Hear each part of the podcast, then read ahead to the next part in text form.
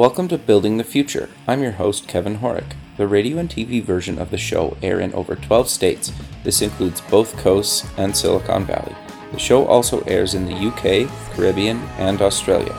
For full show times, plus past episodes of the TV and radio show, please visit buildingthefutureshow.com. We just launched a free online community to connect past guests, listeners, and others. This community will allow you to network, chat on Slack, or get help with anything else, and a lot more. If you're interested in joining the community, buying some merch, sponsoring the show, or signing up for the newsletter, please go to buildingthefutureshow.com.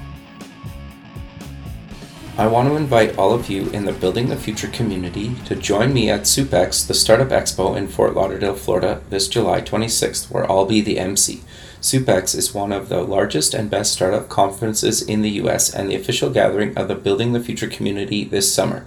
SUPEX has cutting edge content, a cool startup competition, and a half day forum this year called hashtag Women for Women, the largest gathering in the US in 2018 of angel groups, seed funds, and VC funds focused on female founders and female entrepreneurs. For more information, visit www.sup-x.org. I hope to see all my Building the Future friends there. Welcome back to the show. Today we have Skyler Ditchfield. He's the co founder and CEO at GeoLinks. Skyler, welcome to the show. Thank you. Appreciate you having me on. Yeah, I'm excited to have you on the show. Uh, I think you have a really kind of diverse background and and what you guys are doing at GeoLinks is is really innovative, but maybe before we get into all that fun stuff, let's get to know you a little bit better and start off with where you grew up. Fantastic. Yeah, I grew up in, in a little town called Ojai in uh, Southern California. It's a Okay. kind of a farming town, about 8,000 people in a small little valley about 60, 60 miles north of Los Angeles. Okay, very cool. So walk me through did, did you end up going to university or walk me through kind of your educational career? No, I didn't. Uh, Okay. You know, I went through the regular, the regular K-12 there in my town public school system. Okay. And uh, had the ups, ups and downs of, of that in a small town. And uh, after that, I, I had a brief stint at junior college, which was me just trying to find a direction of where I was going to go in life, and uh, had an opportunity to work for um, MCI WorldCom, the dot com uh, Sure. bubble was was peaking up in um, Silicon Valley and took jumped at that job opportunity, which at the time seemed absolutely fantastic in terms of pay, but you know you didn't realize what the cost of living was up there at the time, so uh, it was a little bit relative. Sure. That that's uh, really my my formal education. Sure. Well, I, I think it's still kind of relative, um, even today. If people are like, "I'm making all this money," and then you get there and you're like, "Oh, it's really not that much money." well, it is a lot of money. That's it's just exactly the cost right. of living's too high, high to compensate. Yeah. So That's right. no, that's fair. So, walk me through kind of your your journey. Um, you know, kind of in your your work career up until kind of GeoLinks because you've done a ton of stuff. You've had some, you know, some success and some failures and stuff. So maybe walk us through through that journey. Sure, absolutely. I'd love to. It's a it's a long one. I mean, it, going back to as a kid, I always had an entrepreneurial spirit. Okay. um, loved doing anything that, that I could do to work and make money, whether it was you know setting up stands to sell lemonade on the side of the road, Sure. doing That's farmers markets in the summer. Um, in high school, I'd buy things on online classifieds and sell them in the paper classifieds when the internet was new because there was a, a nice margin of difference there. But you know, um, after I left uh, MCI because they were going through their bankruptcy, I, I came back and I moved uh, back down home to my to my hometown of Ojai, which is about 350 miles south of uh, San Jose. Okay. And I worked for a couple days at a local computer store um, that had a an interesting motto of selling the highest end quality computers at the lowest price. Um, Okay. And I thought that was interesting. Uh, I was making about a fifth of what I had ma- been making prior, and on my second day at lunch, I went to lunch and I said, you know what, I can do the same business. And I remember I'm not going back to work. I went home and I did my first flyer, and uh, I had the last $500 I had and put an ad in a magazine and started my first uh, IT company at that time. Wow. So, okay, keep going. Sorry. Oh, so from there, um, I got a few orders. Um, started doing some some service, working out of the bedroom of my uh, my bedroom in my dad's home. That's awesome. And uh, as that started to, to take off, um, I rented a 110 square foot um, little room from an old music store that had a VHS section that was starting to go out of style, and he made me a deal. If I clean out the VHS room, I could have rent for three for three months, and then after that, it'd be 180 bucks a month. Nice, So that's I amazing. said deal.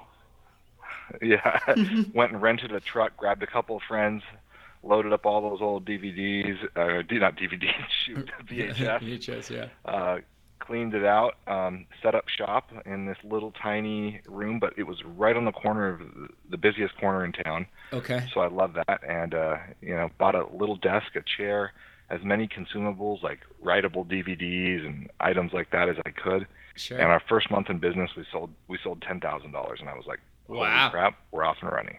that's amazing. And um, there was a demand, and three months later, the guy said, "You know what? My whole shop's going under. Do you want to take over the whole building, which was about 800 square feet?" Okay. I said, "Yeah."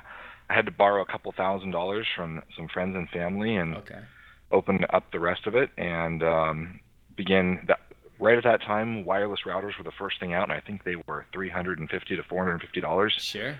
at the time. but people were starting to want to adopt that. So we were, making a business of installing those and selling computers on the same model of that computer store that I used to work at. High quality parts, but guaranteed lowest price if you make an apples to apples comparison. Interesting. Um, and that business really started to grow for us in that in that small little town. There was definitely a need and demand, but there was a perception of us of anything in that town being more expensive than driving out of town. So we had to fight that uphill battle Okay. um, I found, you know, doing a really good quality of service meant a lot because word of mouth in a small town was super important. Sure. And um, we began running ads on what was Adelphia Cable at the time up there, and they had these small regions where we could target basically our town and, and the next town nearby. Okay. And the, the cable buys were very inexpensive, so I think I was spending in the neighborhood of 500 to 700 dollars a month and, and flooding TV to the point that when I'd sit up at night, all I would do is see myself on TV. and um, it it led to a couple interesting things. Number one is like everywhere I went in town, everyone's like, "Hey, you're the guy on TV," which became moderately uh, annoying and embarrassing to me. sure. um, but the the positive outlook was for two years straight, our business doubled every six months Oh wow. and um, that was great. We we ended up pushing out um, into a 3,500 square foot building a couple of years later, uh, approaching a little over two million in revenue for a little town like that, which was uh, really exciting. Um, won our first uh, big RFP, which big for us at the time was about I think $250,000, going up against uh, other entities that had worked for the government. and We hadn't. This was for Oh, wow. a community college. And um, I really wanted to continue to take the business to the next level. My partner at the time wanted to go in a different direction, moving towards smart homes because the, the housing uh, bubble had not hit yet, and Sure. the housing market was going crazy. So we had a little different uh, difference in direction. This was around 2005, I want to say. Okay. And um, he had the means to buy me out. I didn't have the means to buy him out, so he he bought me out of the business at the time Okay. um, I moved on and um, took a little break to regroup and, and see where I wanted to go next. And um, I started a uh, internet service provider because I had looked back at what we had done. And I saw, you know, we'd, we'd serviced 3,000 clients, and I thought, wow, if we had turned could have turned that into recurring revenue instead of one-time transactions.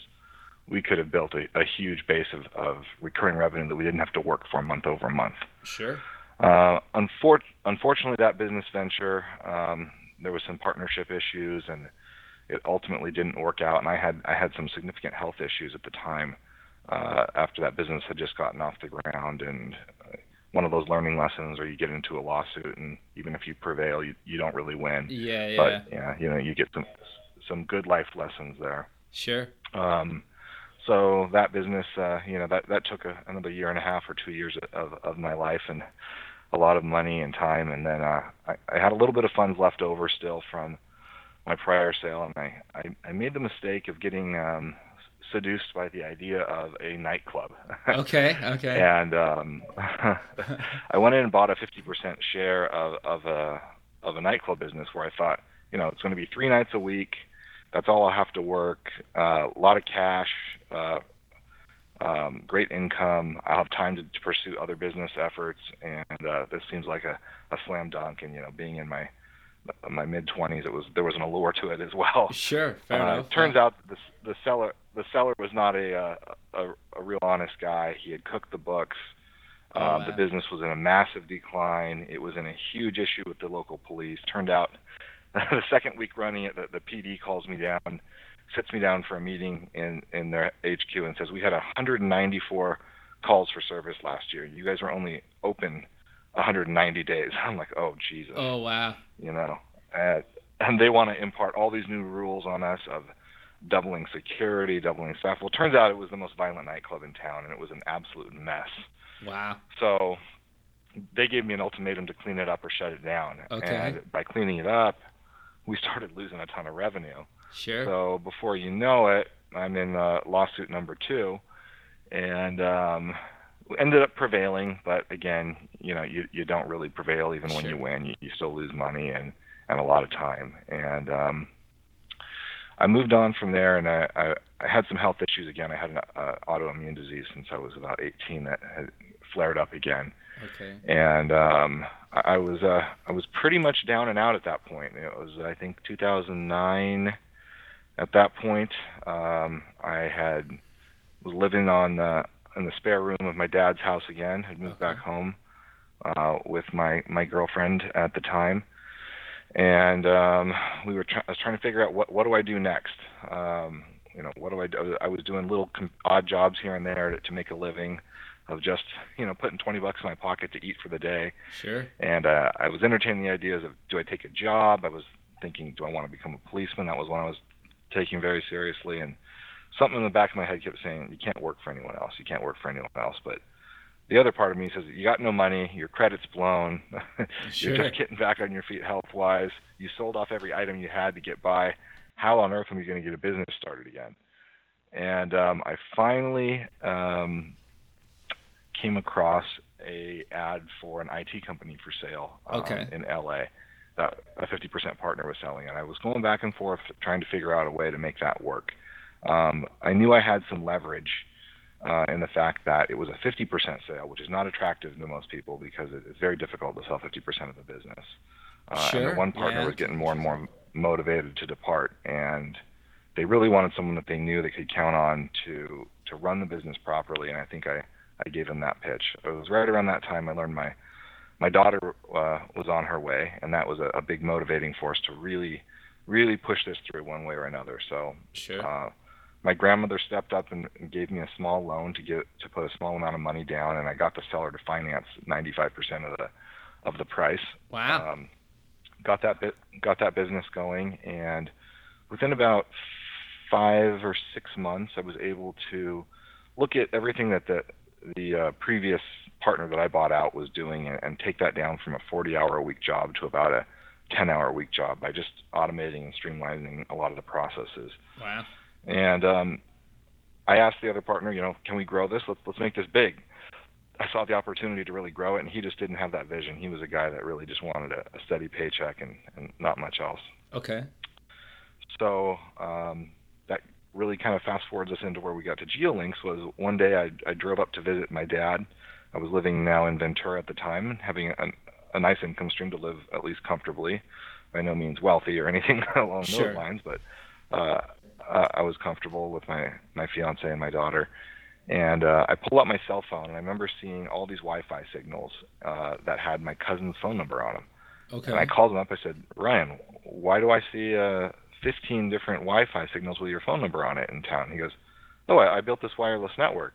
I said, Well, what are you doing with it? He's like, I'm serving internet to uh, rural communities way in the backwoods of Ojai that don't have other internet. And I said, Well, that's really cool. Um, and uh, communications had always been something we were interested in. We'd built networks since we were kids together. Um, so I asked him how much money he was making, and uh, he, he says none. And I said, well, wait a minute. Didn't you spend a lot of money building this? It isn't taking you time to do it? He's like, yeah, my credit card's maxed out, and uh, it's really neat. And I, you know, I'll figure I'll collect some money from him at some point. I said, well, I said, Ryan, you want to make a business out of this or not? And he said, yeah. I said, 50-50 partners, you ready to go? And he said yes. So uh, 30 days later, we had Wow. I think four thousand dollars a month in, rec- in recurring billing. Uh, I started putting the business side together, and uh, I began driving around putting um, flyers on mailboxes with my daughter in the back seat, my uh, my wife in the in the passenger seat, and we're sticking flyers on mailboxes. I'm picking up my cell phone as we're doing it, taking orders, and we were selling to uh, just rural residential areas, replacing satellite services at that time.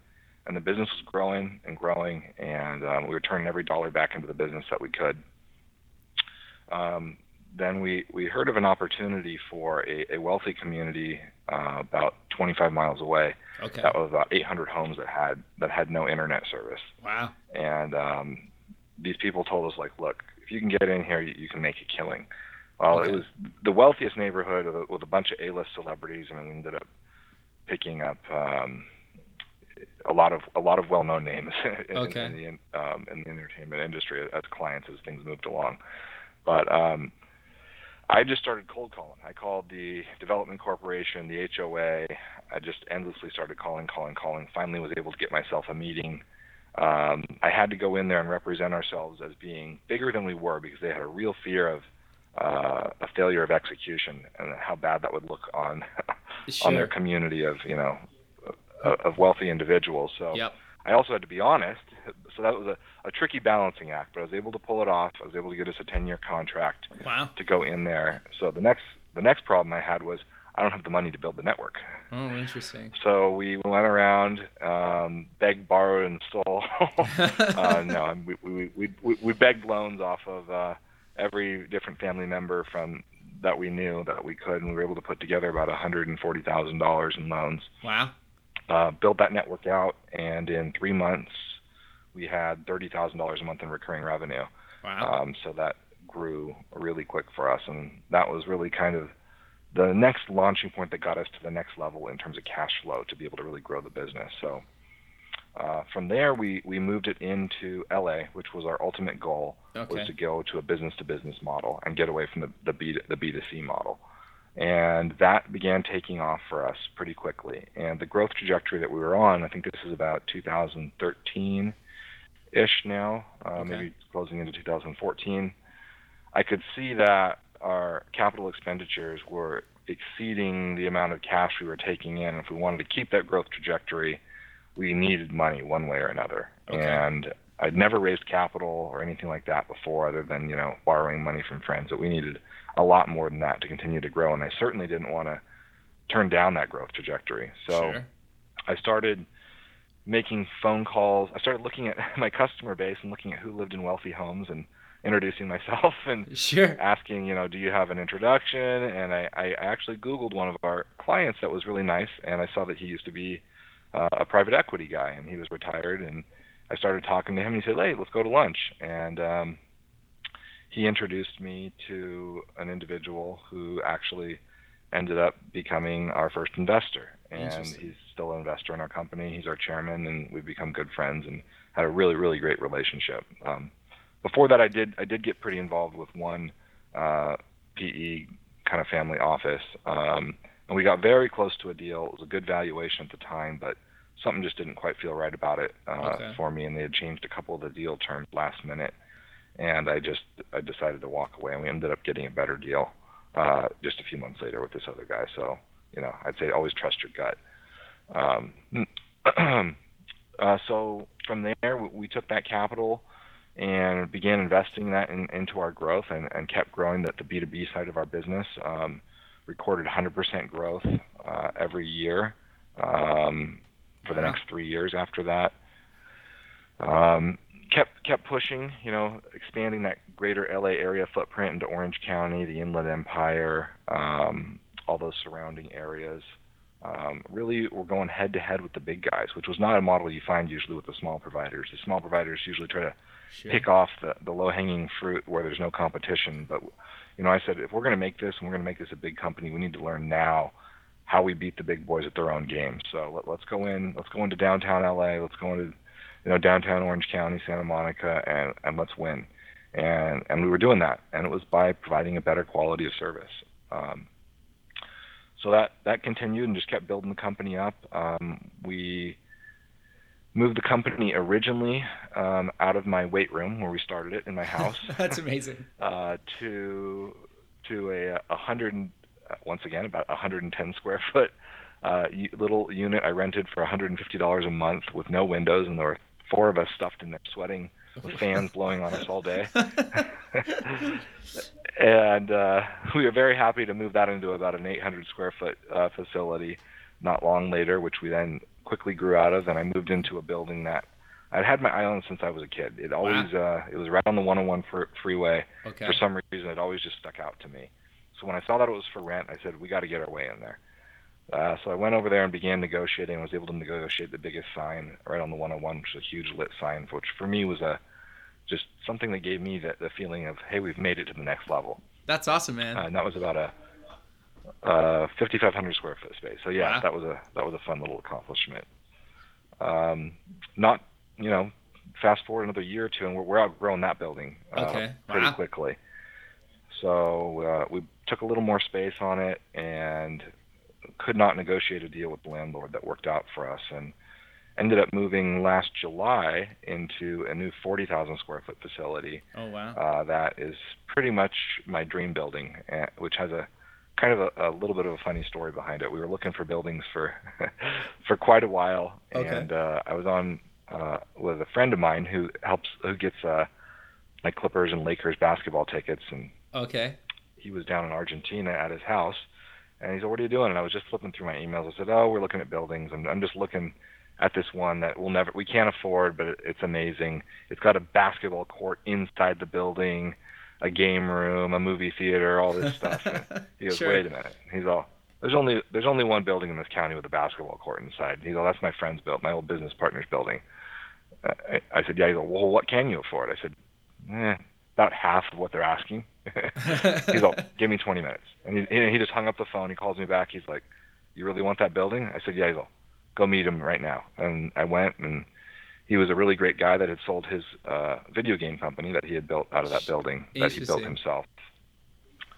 And uh, he really liked us, and he made us a deal that was about 45% off what he had been asking for it wow. uh, to get us in there. And we moved in last July, and it's uh, really, really an amazing building that's really helped, you know, build the culture that we that we want here. That's and great. um, you know, we've we've now uh, moved into the government sector in terms of building uh, rural networks um, away from our original urban core Okay. and we've built built out um, to about we've got 38 projects going for rural schools across California right now. wow. Um, building out to rural libraries like out on Catalina Island. Oh wow. Um, we do a lot of wholesale to other big ISPs. AT&T buys from us now. Verizon, Wow. CenturyLink, um, a lot of guys like that. Um, we're moving out of the state, uh, working on uh, different projects for anchor institutions like again hospitals, schools, Sure. libraries. Um, we ended up being the biggest uh, winner for RFPs for um, the California Telehealth Network in California this year, winning about 120 20 hospitals. So Wow, that's huge, man. Diego Congrats. That week, breaking into that market is tricky. It is, it is, and you know, I found out interestingly enough is all kind of, I mean, other than responding to the RFPs and having the best solution, it's about having the relationships, and I've Totally. just networked a lot uh, within that area to educate them that we can do what we say we're going to do, and we're not going to be one of those guys that, that screws you over and and tells you one thing and you know over promises under delivers. We want to do the opposite, under promise and over deliver. Sure. So, you know, we've seen a ton of growth and uh, we've done a couple acquisitions this year, which has helped grow us. And we're looking at another really significant one right now that I'm hoping to hear some news back on tomorrow, actually. Oh wow. And um, it seems like we've, we've kind of hit that tipping point now where things are really pulling us out of California into other areas across the country. And uh, we've bid on 15 different states Wow. in the Connect America Fund for about $250 million in subsidized funding from the FCC Wow. which we're hoping uh, really, really uh, pulls our trajectory forward. And we're working on a lot of uh, items in the government space um, that would help kind of reform um, the way funding works. So in rural America, you've got funding for schools, for telemedicine, for libraries, for residences, et cetera. And we've got a proposal that we've put forward to the FCC that's getting some traction of making a demo city of consolidating all those different funding silos together and doing one build out that would reduce the cost by about 60% and the build out time by about 60%. um, and really, you know, push forward this closing the digital divide across America by, uh, you know, being more strategic in, in the way we build network out there. And then we'd hope to replicate that if we get the get the green light here pretty soon uh, to do that. So that's kind of the quick the quick story of how we got to GeoLinks and where it is today, and um, you know where it's going next. There's we've got you know quite a few things in the pipeline, but we're always open to what uh, may pull us in the right direction, and you know we want to stay nimble enough that we're able to go take advantage of new opportunities when they present themselves. No, I, th- I think that's really great, and I want to dive like deeper into geolinks in a second. But I, I'm curious to cover one thing you mentioned about about the new building.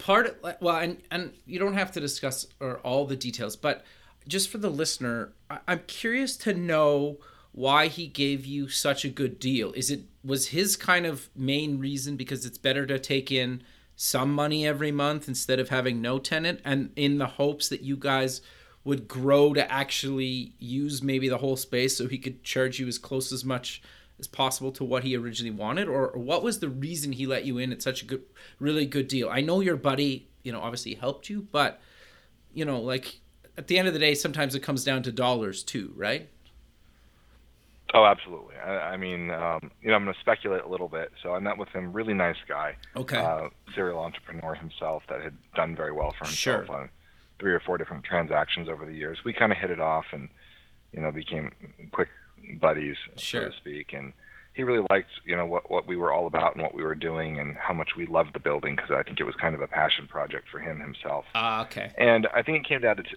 to two things. I think it came down to one, like you said, getting his his uh, his company that had been bought was getting outsourced and moved away. So Ah. his income stream uh, for the rent there was moving, and we could come in right away and, and provide no gaps. So right you know how expensive gaps are in real estate. Sure. So, um, giving us a, a a deal that we could afford to get in was probably smart for him.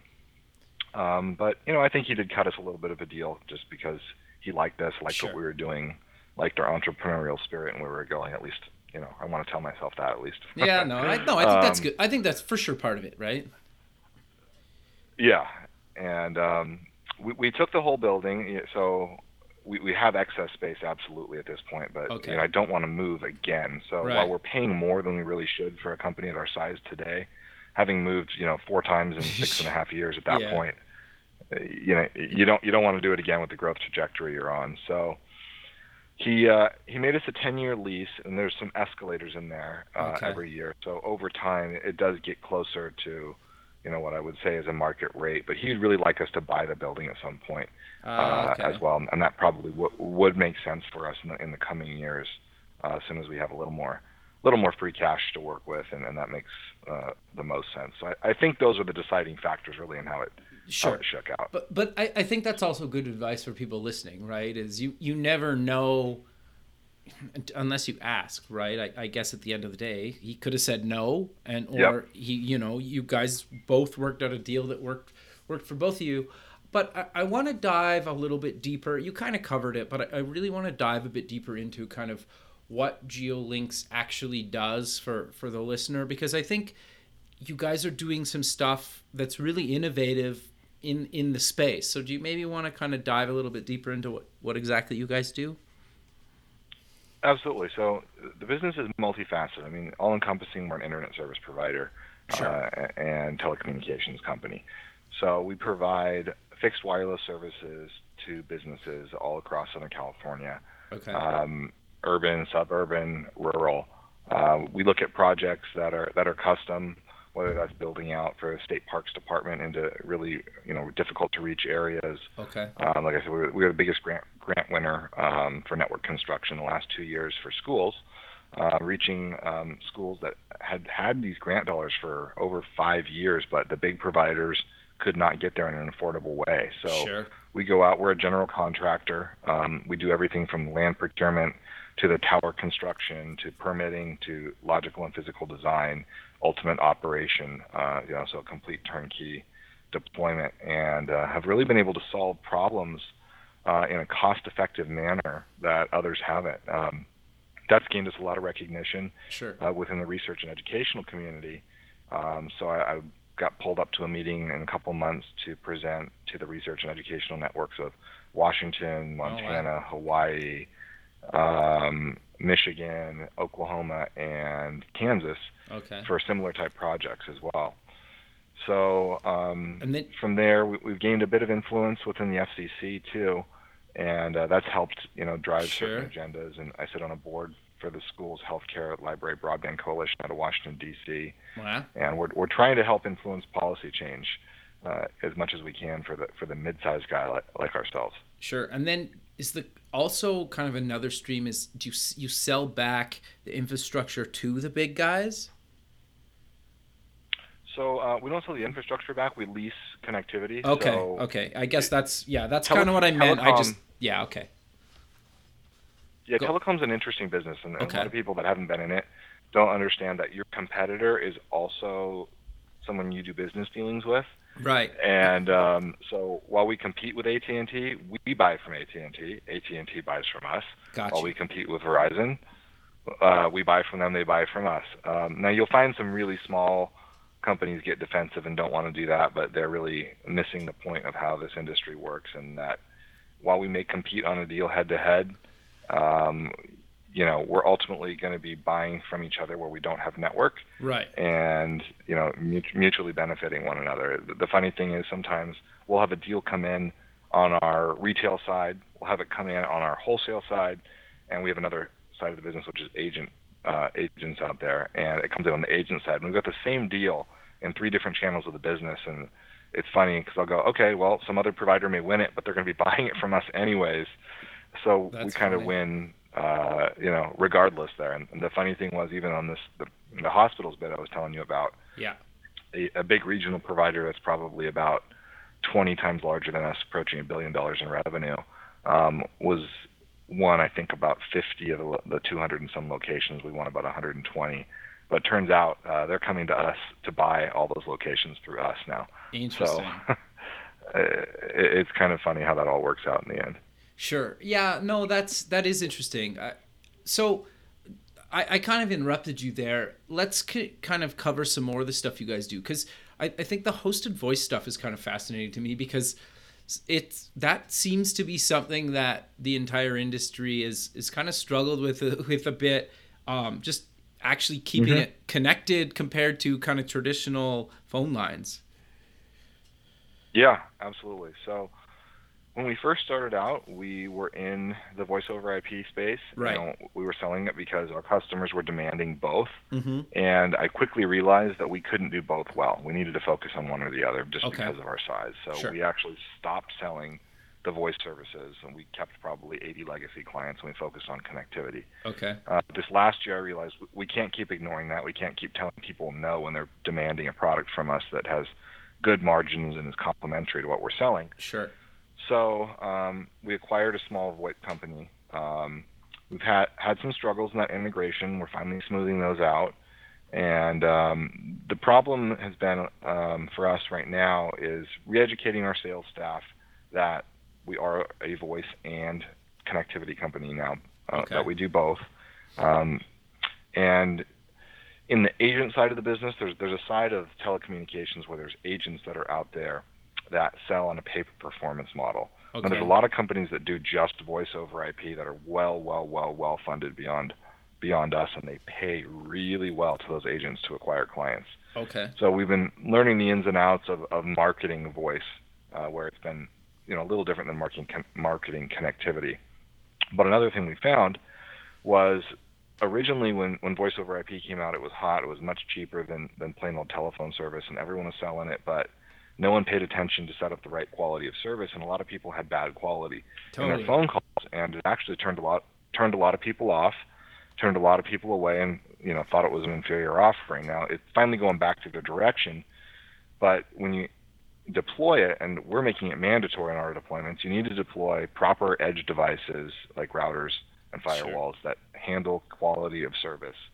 And we're actually using um, SD WAN products now and Okay. dual links. So you either buy a single link from us and a single link from another carrier, or we provide a primary link and a 4G failover link, and they can do uh, some really neat things on those boxes now that allows them to split the bandwidth up over both if one of the circuits is having a little bit of an issue. Right. That prevents you from having any call call quality issues. So the, uh, the, the technology and, and the software behind the technology has really evolved where as long as it's set up right, call quality should never be an issue anymore. Interesting. Yeah, and, and I guess like having call quality and kind of a backup internet, especially in kind of the medical space. I, I worked at the the hospital at the university up here a number of years ago um, in their media department, and we had to like video conference all the time to like around kind of the province.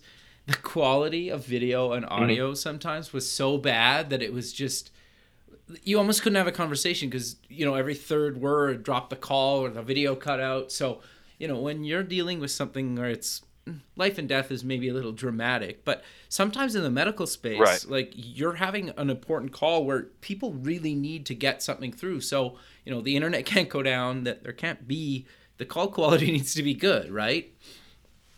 Yes, And that's and- right. And obviously, there's there's a number of factors to that of you know the upstream providers you use because when you're going over the internet, let's say you're in Nevada and I'm in California, and um, there's multiple junctions to get there, and Right. it's what's called peering.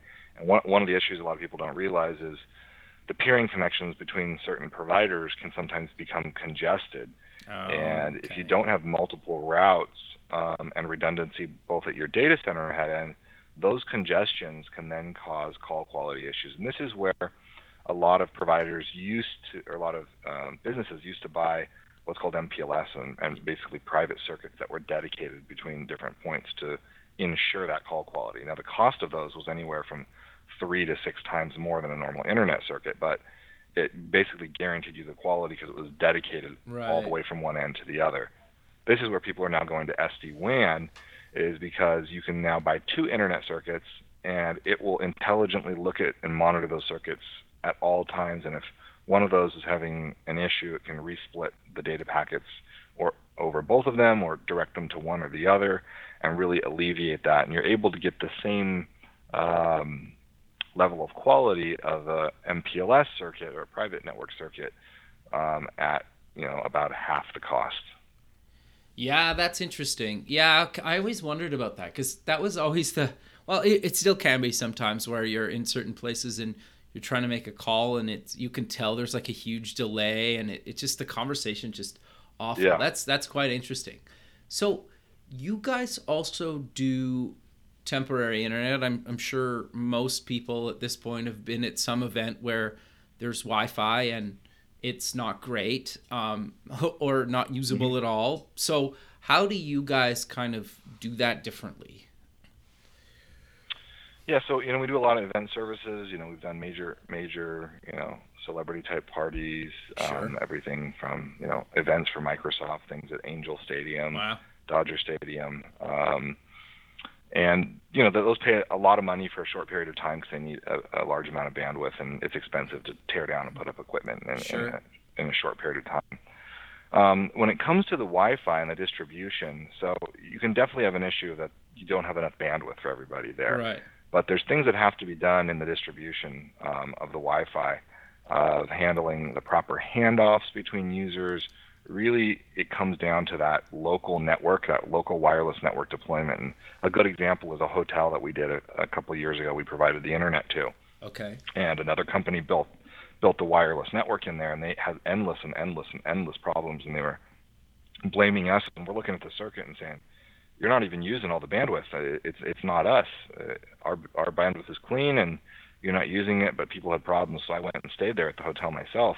It had become such an issue, and I saw the problem is they had way too many access points installed, and the access points were interfering with one another and stepping all over themselves. And um, therein lies the issue. You need enough density, but not too much density. You need channel separation in terms of the Wi-Fi channels, and then you need a good product when it comes to the Wi-Fi product that will handle handle the handoffs. Right. um, like hardware, you mean, different right? access points as you move around. Exactly. Yeah. Okay. Exactly. No, that's that is quite interesting because. And Go ahead. Sorry. Oh no, I'll tell you. Uh, it, more often than not, these days, um, I still see a lot of places, whether it's hotels we're staying at or areas that we go to, that you know those distributed Wi-Fi systems are not set up properly and not done right. Um, I think a lot of people are investing money in fixing them now. Okay. Um, definitely, there's a lot more hotels that have really good working ones where you can do voice over IP on Wi-Fi with with no problem and use it well. Um, Four Seasons has it down, I'll tell you that, but they've got a lot of money to spend, so they do it sure, right. sure, sure. Um, Mar- Marriott seems to have theirs down pretty darn well. Uh, they've got a one as well, but um, some of the other brands are still still still working it out. You know? Okay. So, and I'm I'm curious about like, well, tell tell me if I'm wrong. I, I guess is like say you're doing a trade show. Is it easier to run kind of wired internet to every booth and then let kind of the attendees have have kind of Wi-Fi, or, or is that kind of a little bit archaic of a setup? No, I, um, that that's probably about right. So Okay. for us, we actually don't don't get involved in the local distribution. Okay. We really just bring in the internet pipe, and whoever their vendor is, um, you know, an IT company, uh, something along those lines, then takes that and spreads that Wi-Fi out. Oh, If you ever heard of the uh, like the um, the traveling show, it's a spin-off of Cirque du Soleil called Cavalia. Yeah. Yeah. Yeah. a horse Yeah. uh, show. We, we, we do their internet all across the country uh, through various different methods, and have been doing them for a number of years. And Interesting. they were one that um, struggled with that Wi-Fi deployment in terms of doing. They were doing it themselves initially and had some problems and wanted to bring us in to help. And I said we're willing to help, but that's just not our business model, and we don't kind of want to get pulled into pulled into that. But uh, they were able to perfect it uh, in time. But again, it's it's about really getting that that down and getting it right. And um, you know, we're just the setup is, is is tricky. You need to know you need to know exactly what you're doing. Yeah, I, I can imagine. Um, no, that's interesting. So the other thing, you guys do a bunch of other um, things as well, but I'm curious about your kind of on-demand scalable cloud. How does that kind of work, and what exactly is it? Um, so when, when we put in an internet circuit, um, there's excess capacity on it, and Okay. because we're so flexible, so say you, you bought a 10 minute 10 megabit circuit from us, Okay. you can give us a call and, and we can turn that bandwidth up in a number of minutes and, and increase that for you. So um, it's not something that's asked for that often, but it, is a really nice feature when you can put that order in on an AT&T fiber circuit, and it could take you weeks to a month to have that go through. Sure. Um, and then you know there are people that want to overbuild their circuit, like say we'll build it to a capacity of 200 or 300 megabits, and they may only subscribe to 20 or 50 today, but they want to have that immediate scalability because they're they're kind of looking forward to their future, so they'll pay a little bit more upfront to have that um, option that they can just turn a knob and basically, so to speak, No, uh, sure. with a phone call and, get it get it turned up. Yeah, no, that's interesting, especially kind of on the startup side of things. Like if you get a ton of traffic, you want to be able to hit the button to like get more, not have to wait days or weeks, right? When it's kind of useless to you Right. at that point, right? No, that's that's quite fascinating. Exactly. So, is there anything else that you guys kind of do that we haven't really covered yet? Um, you know, network construction is really a big piece for us. So building Okay. network, um, we began working with a, uh, a a group that just handles hospitals out of Texas recently, and Okay. they're bringing us now deals all across the country Wow. where there is either not enough terrestrial infrastructure or the price to deliver on terrestrial infrastructure is just prohibitively high. So Okay. we're doing a project out in Kansas for about six six um, hospitals, and I wouldn't have known this today, or I mean a, a, few months ago, but I know it today. Sure. The what we're selling out there, um, in comparison, in downtown LA, it would cost about 500 bucks a month Okay. for uh, the speed of circuit. What it's going for out there is five thousand dollars a month, Oh wow. and that they find a great deal in comparison to what else is out there. So I started poking around, and there was one phone company that kind of owned the whole area, and they were just gouging people. Okay. So while we had to charge that much because we had to go there and build network, and the cost will come down as we, uh, you know, begin to get those assets paid off.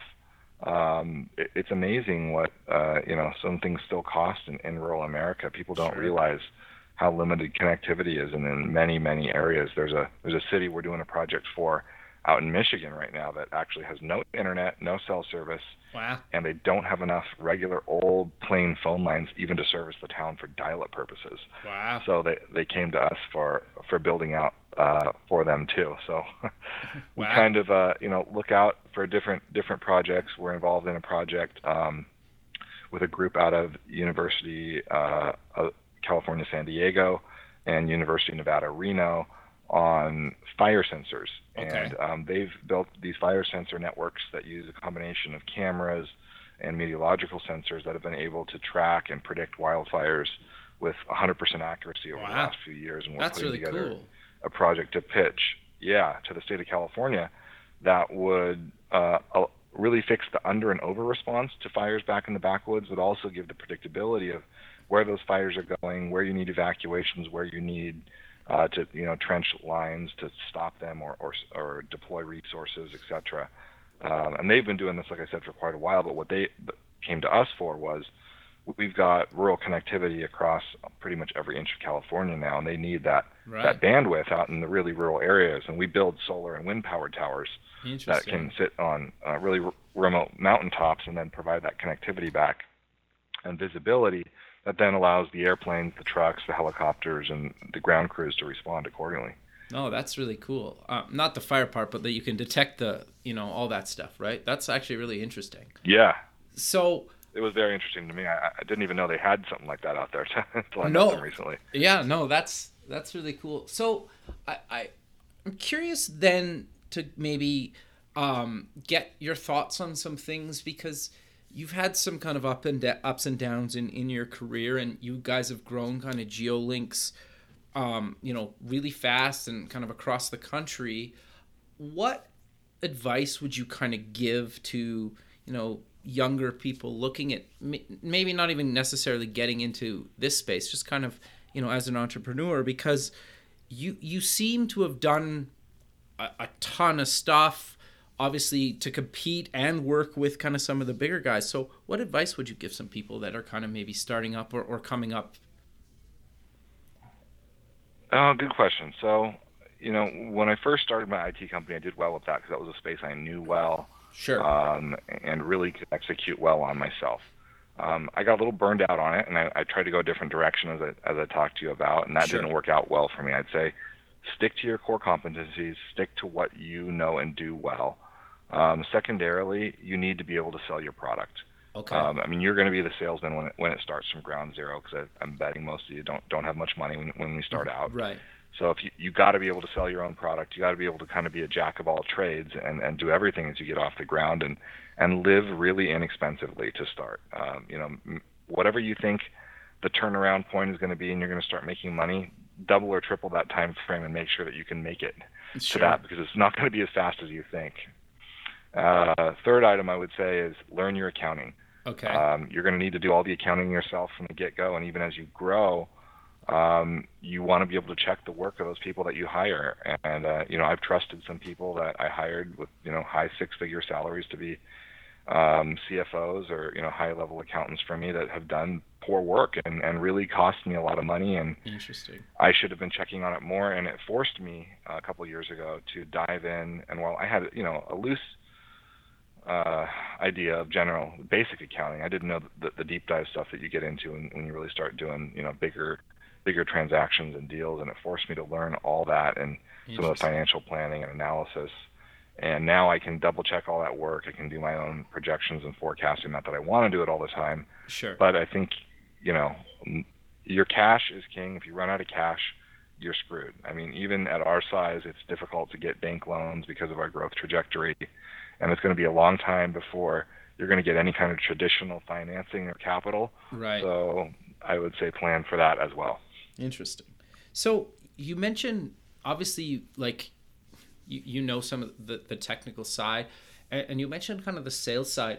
Do you have any advice for people that are maybe early on like you were actually being the salesman and the other doing all the other stuff as well? Because I think sales is probably the most daunting part for a lot of people. I would put myself in that uh, category as well. So, do you have any advice for people that are maybe not traditionally salespeople to actually go out and sell their product, especially at the beginning?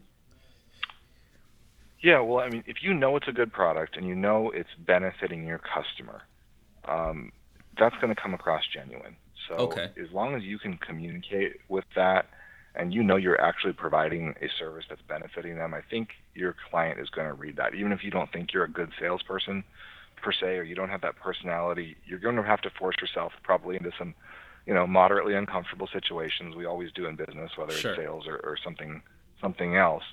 But uh, trust in yourself, and, and if you know your product's good and it's going to benefit them, don't be afraid to go out there and do it. Sure. No, I think that's really good advice. I, I'm curious though. Um, you've kind of mentioned this throughout the show that you know you're kind of constantly learning and and, and you know staying up on on stuff.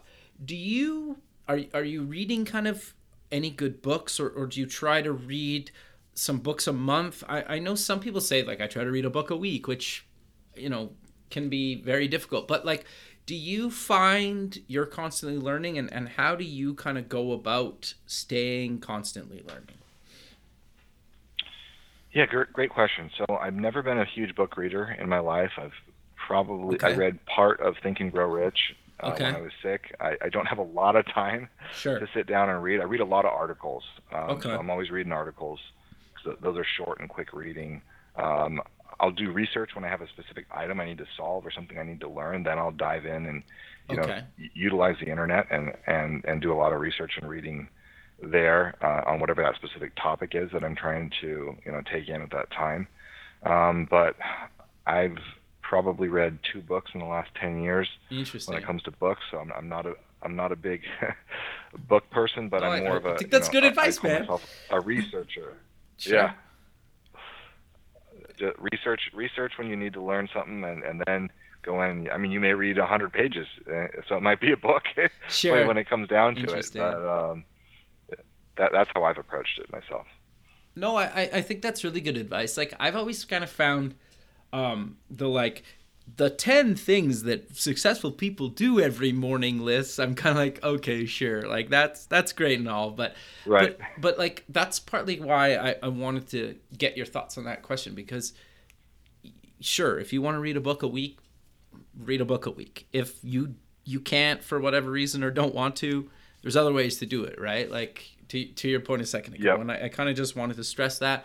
But uh, Skyler, we're we're coming to the end of the show, so is there anything that you maybe kind of want to mention before we kind of sign off, and then maybe let give the listener some places where they can get more information about you guys?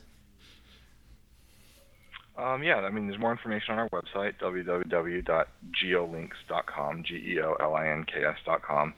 Uh, you can Google us or Google my, my name, and definitely, you know, significant amount of articles and information comes up. But I think my, my last piece of advice to entrepreneurs that are starting up or aspiring is it's a harder path than you think. Sure. Don't get discouraged. Plan for adversity. Live lean. Um, every time things start going your way, it's not going to continue going that way forever. You're going to have to. You're, it's it's not like you all of a sudden made it. You're going to have a lot more challenges ahead of you, and every time you get to kind of the next threshold in size, you, you have to reinvent yourself. Because what got you from zero to a hundred thousand dollars is going to be a different game than gets you from a hundred thousand to a million Sure. and then a million to 10 million and 10 million to 20 million. I've found, you know, through all those different thresholds, we've had to reinvent the way we do things. You outgrow your staff, you outgrow your systems, you outgrow your processes. You've definitely got to be in a place of continual learning. Um, you're going to forfeit vacations for years. Um, you're, you're going to forfeit a lot of that, but you're going to be, you know, the master of your own destiny, and that may come with failure, and that may come with success. So you got to have a, a strong gut for for that stress and that risk too. I would say, but don't let that shy you away. Just be prepared for it. No, I, I, I think that's really good advice and a really great way to end it. I really appreciate you taking the time out of your day to be on the show, and I look forward to keeping in touch with you and have a good rest of your day. No, thank you very much. I appreciate being here and, and sharing my story. So uh, it was my pleasure. Thanks, man. You uh, have a good rest of your day, and we'll talk soon. Okay, bye. Great. Thank you. Bye. Thanks for listening. To join the free community, buy some merch, sponsor the show, or sign up for the newsletter, please visit the website at buildingthefutureshow.com. The music for the show is done by Electric Mantra. You can check him out at electricmantra.com and keep building the future.